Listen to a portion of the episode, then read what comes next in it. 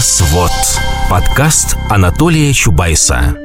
Всем привет, меня зовут Елена Тафанюк. Это первый выпуск подкаста с Анатолием Чубайсом, главой Роснано, инноватором, общественным деятелем и технологическим инвестором, а, который решил поговорить э, с аудиторией на разные темы, связанные с технологическим развитием, с новыми технологиями, с целыми промышленными кластерами в России. Этот проект будет выходить на платформе ВКонтакте, в SoundCloud и в iTunes. А сегодня мы начинаем с возобновляемой энергетики. И я, Анатолий Борисович, буду адвокатом дьявола. Обычно, обычно я сам работаю дьяволом, а тут в адвокатом. Попробую вас переплюнуть. Попробуйте, попробуйте. Попробую вас переплюнуть, да. Потому что, в принципе, в обществе принято считать, что возобновляемая энергия и возобновляемая энергетика – это хорошо. Вот я вам попытаюсь оппонировать и доказать, что это, наверное, может быть плохо или не очень хорошо. Ну, честно говоря, мне кажется, что в обществе пока никак не принято считать. Нет э, позиции сформировавшейся по этому поводу такой общей, общественной в целом, как мне кажется. Возобновляемая энергетика – это отрасль энергетики, которая подразумевает получение электрической энергии за счет неисчерпаемых или пополняемых источников. К неисчерпаемым источникам относятся солнечный свет, водные потоки, ветер, приливы и отливы, волны и энергия геотермальных источников. Возобновляемая энергетика – один из самых быстро растущих секторов мировой экономики. Практически все экономически успешные страны приняли стратегии по развитию низкоуглеродной, а то и вовсе безуглеродной экономики. Эти стратегии подразумевают частичный или полный отказ от сжигания углеводородов для получения тепла и электрической энергии. Во многих странах, особенно в Европе, в Японии, первые шаги в этом направлении были сделаны без малого полвека назад. В России возобновляемой энергетике всего несколько лет. Разработка проекта развития этой отрасли началась в 2007 году. Первая солнечная станция была открыта в 2014, а ветровая в 2019. Вы сами говорили неоднократно, прошу заметить, что общество уже приняло решение по поводу э, возобновляемой энергетики, ее перспектив и о том, что ее надо делать. Я слушала Нет, вашу лекцию. Это замечательно. И вы там только, это сказали. Только вам э, четверка, замечательно прослушали, но не пятерка, потому что в моей лекции слово «общество» нужно было заменить на слово «мир». Суть того, что я говорю, состоит вот в чем. Э, на сегодня мир, в моем понимании, такое решение принял. И один из аргументов, их много, состоит в том, что 15 лет назад количество стран, которые принимали систему поддержки возобновляемой энергетики, было там около 30-35, а сегодня их более 170. Это означает, что в целом э, мир э, в страновом разрезе, страны, государства, такое решение приняли. И российское государство такое решение приняло. А вот общество – это немножко другая история.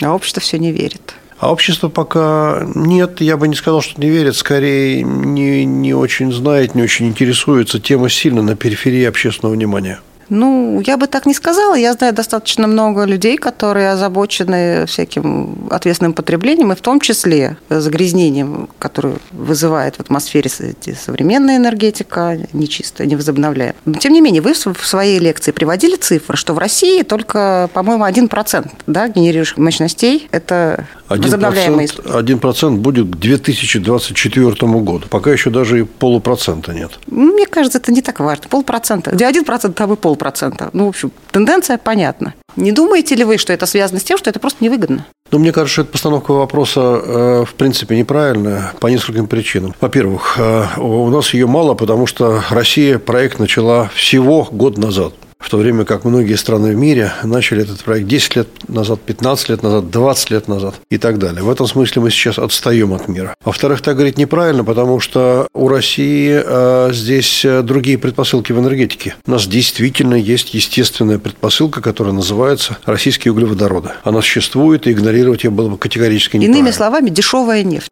Иными словами, дешевая нефть, Наша дешевый прогрессия. газ и дешевый уголь. А, это означает, что у а, России и не надо было здесь, что называется, бежать впереди паровоза и обгонять Европу по объективным причинам. Но нельзя было и отстать. Нельзя было оказаться вообще в хвосте и выпасть из этого движения.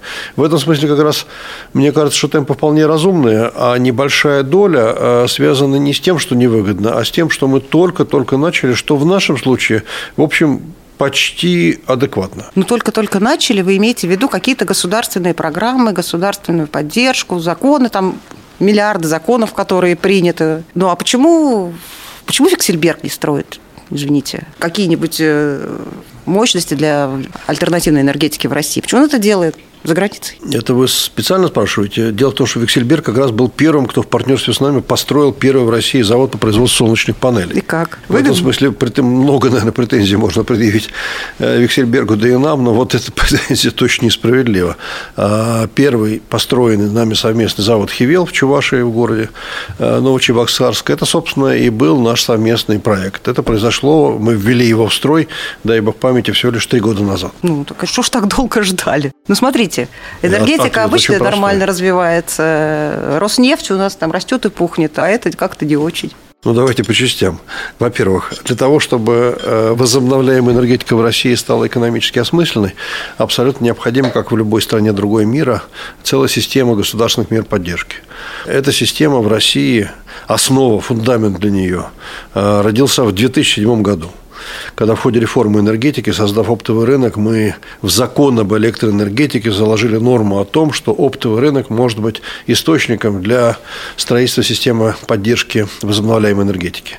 Затем потребовалось 10 лет – 10 лет для того, чтобы из этой базовой нормы, из этого фундамента выстроить здание, здание господдержки. Поверьте, это сложнейший набор решений, их несколько десятков, вовлечены были в их работу Минпром, Минэнерго, Минэкономразвития, правительство. Только у э, Медведева Дмитрия Анатольевича мы были раз, наверное, пять, когда останавливалась работа. Это была большая, трудная задача. Она была решена в 2017 году, и с этого момента возобновляемая энергетика в России стала иметь экономический смысл. Ну, то есть без помощи государства, к сожалению, это было бы... Особенность возобновляемой энергетики состоит в том, что она ни в одной стране мира не возникала без помощи государства. Ни в Соединенных Штатах, ни в Германии, ни в Японии она не возникала без поддержки государства. Система сложных мер, так называемые встроенные тарифы, feed-in tariffs, зеленые сертификаты, скидки и так далее, это это то, через что прошел весь мир. Почему это делается? Ну, все-таки человечество не из идиотов состоит. Какой-то же смысл был в том, что а, в самых рыночных экономиках государство создавало специальные условия. А смысл а, вот какой. Есть такие крупные технологические кластеры, например, возобновляемая энергетика, в которых зрелость от рождения до какого-то времени набирается – на стадии рождения они, естественно, еще не очень зрелые, поэтому по экономике не сверхвыгодные. Но из принципиальных соображений понятно, что потенциал роста эффективности, потенциал роста производительности там очень крупный. Это, собственно, на 100% касается возобновляемой энергетики. Точно так же, как понятно, что и в солнце, и в ветре цена последовательно будет снижаться – потому что зрелость технологическая растет. А в традиционной энергетике цена киловатт-часа будет расти, потому что и газ, и уголь становятся, конечно же, дороже, за ними нужно идти все дальше и дальше. Поэтому э, наиболее продвинутые страны быстро сообразили, что тот, кто раньше начнет, быстрее создаст у себя этот крупный кластер технологический, научный, промышленный, и тем самым к моменту, когда они станут окупаемыми, окажутся в числе лидеров – вот, собственно, на сегодняшний день Россия в это комьюнити сообщество стран-лидеров де-факто уже входит. А у нас кто заявился на участие в этом технологическом кластере? Вы знаете, там было несколько этапов. Э, ну вот по Солнцу, как я уже говорил, на первом этапе были только мы с Фиксельбергом, больше никого. И дальше на следующем этапе что для меня вообще было важнейшим показателем, доказывающим справедливость всей этой работы. А, факт, когда частный бизнес пошел в эту сферу. Российский предприниматель Михаил Лисянский вместе с группой партнеров, инвесторов, без всякой поддержки консультаций, льгот, взял, построил завод э, в городе Подольске по производству солнечных пластин. А сейчас строится еще несколько таких предприятий. А если в начале на конкурсах по отбору так называемых ДПМ, договоров на поставки мощности, это есть главный механизм поддержки, в начале мы были в одиночестве, и э, конкурировать было не с кем, то постепенно мы попали в такую жесточайшую конкурентную историю. Вот э, хотите конкретный факт вам расскажу. Два года назад конкурс по отбору отбору э, ветростанций. Мы победили с заявкой при цене, дай бог памяти, около 120 тысяч рублей за киловатт. В прошлом году для того, чтобы победить, нам пришлось цену снизить практически вдвое. Вдвое, около 60 тысяч рублей за киловатт. А в этом году мы проиграли.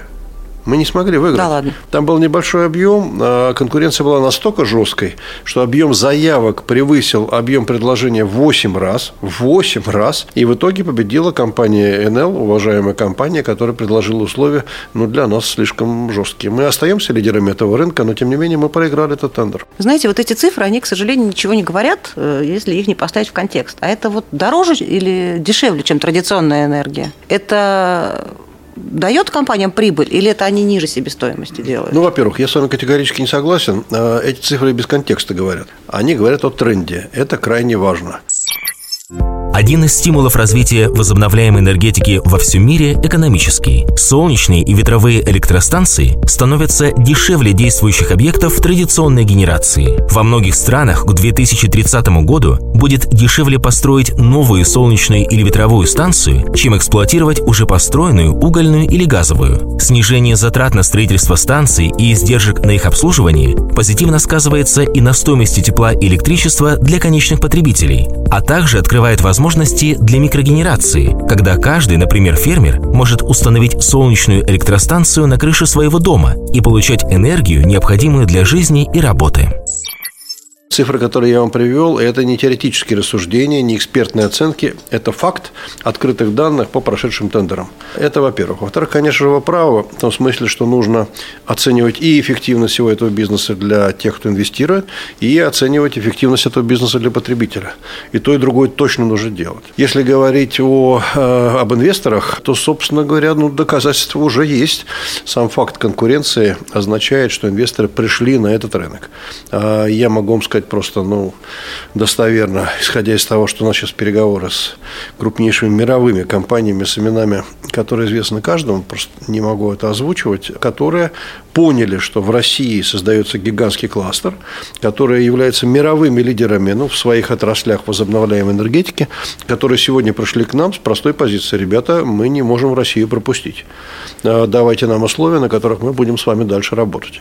Это инвесторы. Ну, избыточно говорить, что все это происходит на фоне нашего инвестиционного климата, все это происходит в нашей российской экономике со всеми нашими пирогами, которые все прекрасно понимают.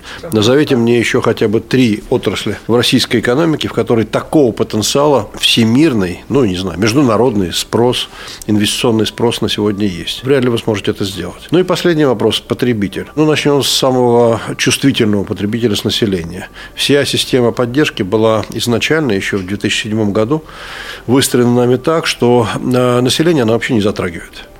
Нагрузка не ложится на население. Я сказал о том, что она ложится на оптовый рынок, а население на оптовом рынке не работает, поэтому население здесь совсем ни при чем.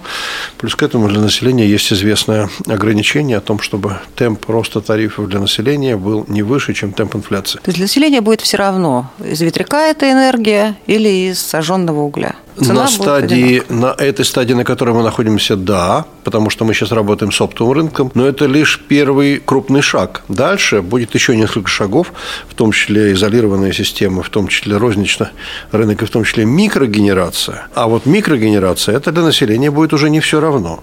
Что это такое, о чем идет речь? Вот буквально пару месяцев назад очень правильный закон был внесен в Госдуму правительством, который вводит само понятие микрогенерации с мощностями там, меньше 15 киловатт. Смысл простой. Это солнечная панель на даче, а, которая позволяет тебе, когда есть солнце, не покупать электроэнергию из сети, а самому ее производить. А, расчеты показывают, что в каких-то случаях может оказаться ситуация, когда объем твоей выработки на твоей панели будет больше, чем твое потребление. Ты можешь либо хранить ее, либо возвращать в сеть. И ровно это и задумано в стратегии. Да, сегодня это пока еще только первый шаг в э, микрогенерации, но, в принципе, э, я убежден в том, что это очень перспективная история. Называется просъюмор, когда субъект является одновременно и производителем, и потребителем. И как раз в российской микрогенерации вот для этого важный шаг сделан. И я уверен, что для многих и просто владельцев дач, и для малых бизнесов, э, ресторанов, каких-то других магазинов, это вполне будет осмысленным. Просто для этого нужно еще несколько шагов сделать. Двигаться правильно в данном случае от оптового рынка к э, розничному и к микрогенерации. Ровно так движение выстроено. Дайте 2-3 года, и розничный рынок почувствует, что это такое. Я поняла, это умное слово для образа жизни, которым люди живут, например, на Кипре и в Греции. Вот у них на, на крыше стоит панелька, и, собственно, они там генерируют. Но там, у меня вот вопрос больше всего мучает. Там сколько солнечных дней в году? Посмотрите, а у нас-то зимой темно. Сразу два вопроса одновременно. Пункт первый. У нас э, Россия страна холодная, но не темная. Это две разные вещи, традиционно в нашем сознании абсолютно перепутавшиеся. Давайте распутаем. Темно Давайте. и холодно – это разные вещи. А в России действительно холодно, это правда. Но, как это ни парадоксально, большая часть территории России – это континентальный или резко континентальный климат. Я вот, когда впервые объездил в своей жизни Якутию, это случилось у меня в июне, с изумлением увидел, что якуты все обгоревшие, как будто они на пляже в Сочи лежат. Потом стал разбираться поосновательно, и по количеству солнечных дней в году Якутия опережает Европу. По количеству солнечных дней в году Челябинск опережает Берлин. В регионы в России с высокой инсоляцией это далеко не только Сочи или Крым или Краснодар. С высокой инсоляцией в России вся Южная Сибирь и большая часть Дальнего Востока. Это, во-первых. Во-вторых, холод. А с холодом здесь картинка вообще противоположная. Дело в том, что для солнечной энергетики чем ниже температура, тем выше КПД. Один градус снижения температуры увеличивает эффективность солнечной энергетики. Охлаждать не надо. Так что в этом смысле вот эта вот обывательская предпосылка о том, что да какой там у нас нафиг солнечная энергетика, холод собачий. Да, ребят, холод собачий. Только это не мешает солнечной энергетике. Это, в общем, уже понял бизнес, кстати говоря, и малый бизнес, который всерьез Но это не в Москве. Да нет, Москва тоже относится к региону вполне пригодным для вполне пригодным ну, летом светло и тепло, да, но когда нужна энергия зимой, там как раз темно. Мы с лета можем вырабатывать летом, потом хранить до зимы, что ли, энергию, как консервы, как здесь, бабушки закатывают? Здесь тоже есть два вопроса. Во-первых, в Москве все-таки у нас, если я правильно помню, полярная ночь не наступает. Это означает... Практически наступает. Это означает... Нет, это в Ленинграде не жили. у нас там темнее. так вот, это означает, что все-таки ну, у нас регионы с полярной ночью в стране это меньшая часть, значительно меньшая часть населения. Повторю еще раз, и Москва, и даже мой родной Петербург – это регионы, в которых которых солнечная энергетика вполне возможна. Ну, я даже не говорю про технологические решения, которые работают на рассеянный свет, которые работают на низкий уровень инсоляции с большим КПД. Это отдельная большая тема.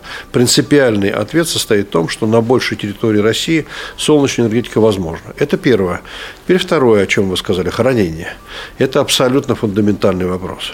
А чтобы ответить на него, нужно зайти не с солнечной энергетики, а в целом с э, проблемой хранения, промышленного хранения электроэнергии, которая является одним из крупнейших э, на сегодня технологических процессов, идущих в электроэнергетике мира. Во второй части подкаста продолжение разговора о возобновляемой энергетике. Ну, ветер, во-первых, у нас дует везде, как мы знаем. Постоянно. Очень тяжелая была история. Чуть не развелись. Я понимаю. Электродвигатель открыли – да нет, ему уже лет 100 примерно как, собственно говоря, и двигатели внутреннего сгорания. Почему вдруг электрический транспорт стал сегодня ну, реальностью? Вы можете слушать этот подкаст на популярных онлайн-платформах в iTunes, в SoundCloud, ВКонтакте.